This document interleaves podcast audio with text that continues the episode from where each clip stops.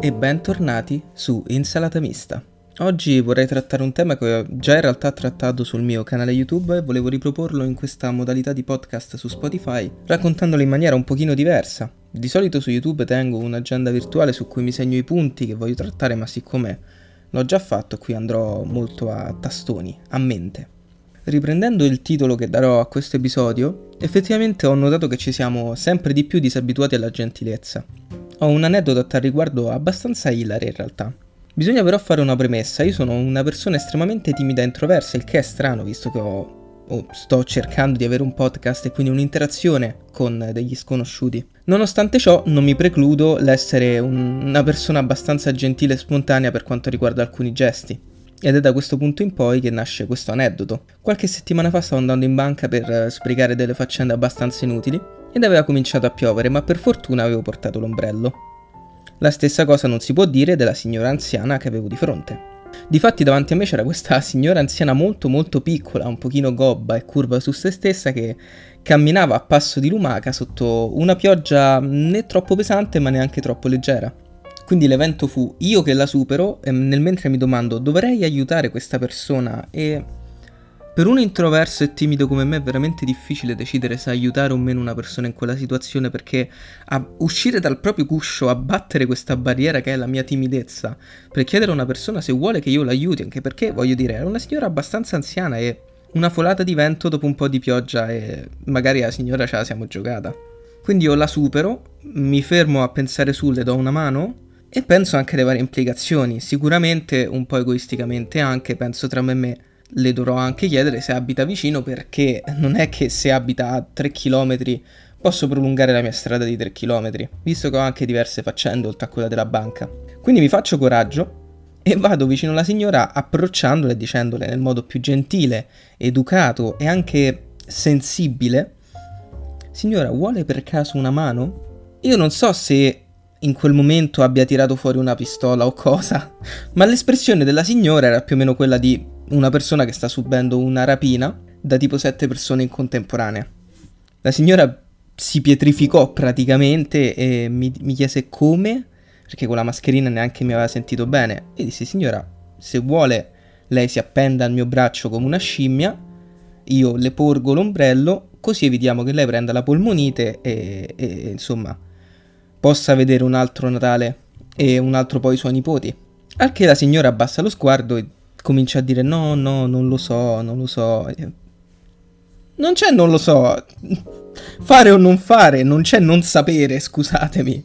Nel senso, o poi, o almeno penso di aver aggravato la situazione chiedendole se abita qua vicino, io le do una mano, la accompagno fino a casa e poi prosegue da sola avendo insomma intuito, eh, avendo anzi percepito le sue vibes abbastanza grevi, lasciatemi passare questa parola perché è effettivamente usata nel contesto giusto in questo caso, sorrido, anche se con la mascherina non si vede, ma insomma se sorridi sorridono gli occhi. E le dico va bene signora, buona giornata e proseguo per la mia strada e lei lentamente arrancherà fino probabilmente alla sua dimora e poi cercherà di asciugare la pioggia, che però ha lasciato in me un grande senso di disagio io mi sono sentito veramente come se avessi fatto qualcosa di sbagliato e qui arriviamo al punto di questo, questa prima puntata del podcast.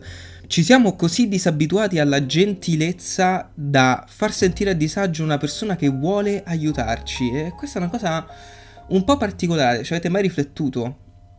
Io di solito mi capita di parlare con uno dei miei zii, con cui ho particolarmente legato, che era un po' bohemien, si usa dire. Ed era un po' anche uno scappato di casa, ma sempre gentile alla mano e tranquillo. E quando lui mi racconta le storie della sua giovinezza, io tendo a pensare quasi sempre: eh, ma questa è follia.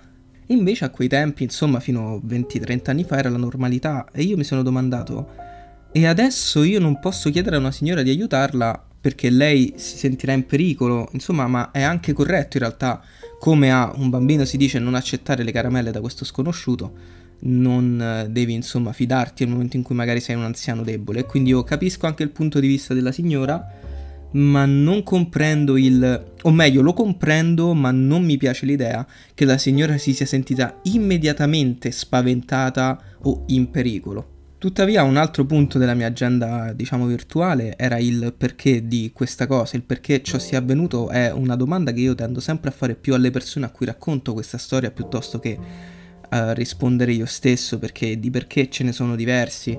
E la situazione può essere letta in modo, diciamo, anche diverso in base al contesto, riguardo contesto socioculturale, storico, anche demografico. Magari in un momento di crisi come quella Covid, una signora così può essere anche qualcuno da derubare per portarti a casa anche solo 20 euro. Quindi, ok signora, non ero un malintenzionato, volevo aiutarla. E da questa situazione ho imparato che non approccerò più una signora perché evidentemente non è il caso. E qui volevo fare anche un piccolo paragone. Io sono stato cresciuto per una buona parte della mia vita in Sardegna dai miei nonni. Ho passato fino ai miei 15 anni uh, tutti e tre mesi di vacanza estiva in Sardegna da loro e devo dire che nei paesi questa cosa non esiste, nel senso che nel momento in cui tu dai una mano può capitare anche che quelle persone poi vengano a casa tua perché di solito in, pa- in paese ci si conosce tutti a portare un dolce o cose simili. Ecco, il paese in cui passavo l'estate con i miei nonni contava a malapena 1400 abitanti, ora sono scesi a 1300 perché sa, il tempo corre, la vita non è infinita e quindi mi sono domandato come sarebbe andata la situazione analoga in un paese. Chiaramente per questi aspetti potrei preferire il paese, ma come dico sempre, un paese è più un posto che io vedo come qualcosa in cui vai per terminare la tua esistenza perché magari hai già fatto tanto e allora preferisci un posto dove non devi farti 8 km per arrivare da un ferramenta magari come qui a Roma. E c'è un po' questa contrapposizione nella mia testa tra chi vive in paese e chi invece vive in città con aspetti relativamente positivi da un lato e negativi dall'altro per entrambe le parti. Io adoro la città, la città è qualcosa di molto vivo, di molto concreto, in cui le possibilità sono parzialmente infinite.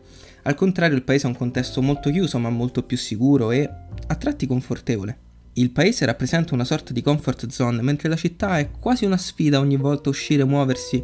Non sai mai quello che ti può capitare, specialmente in una città come Roma. Io ne avrei di cose da raccontare, infatti le racconterò qui. Quindi qui si conclude il nostro episodio di prova, il nostro primo episodio che effettivamente pubblicherò senza problemi.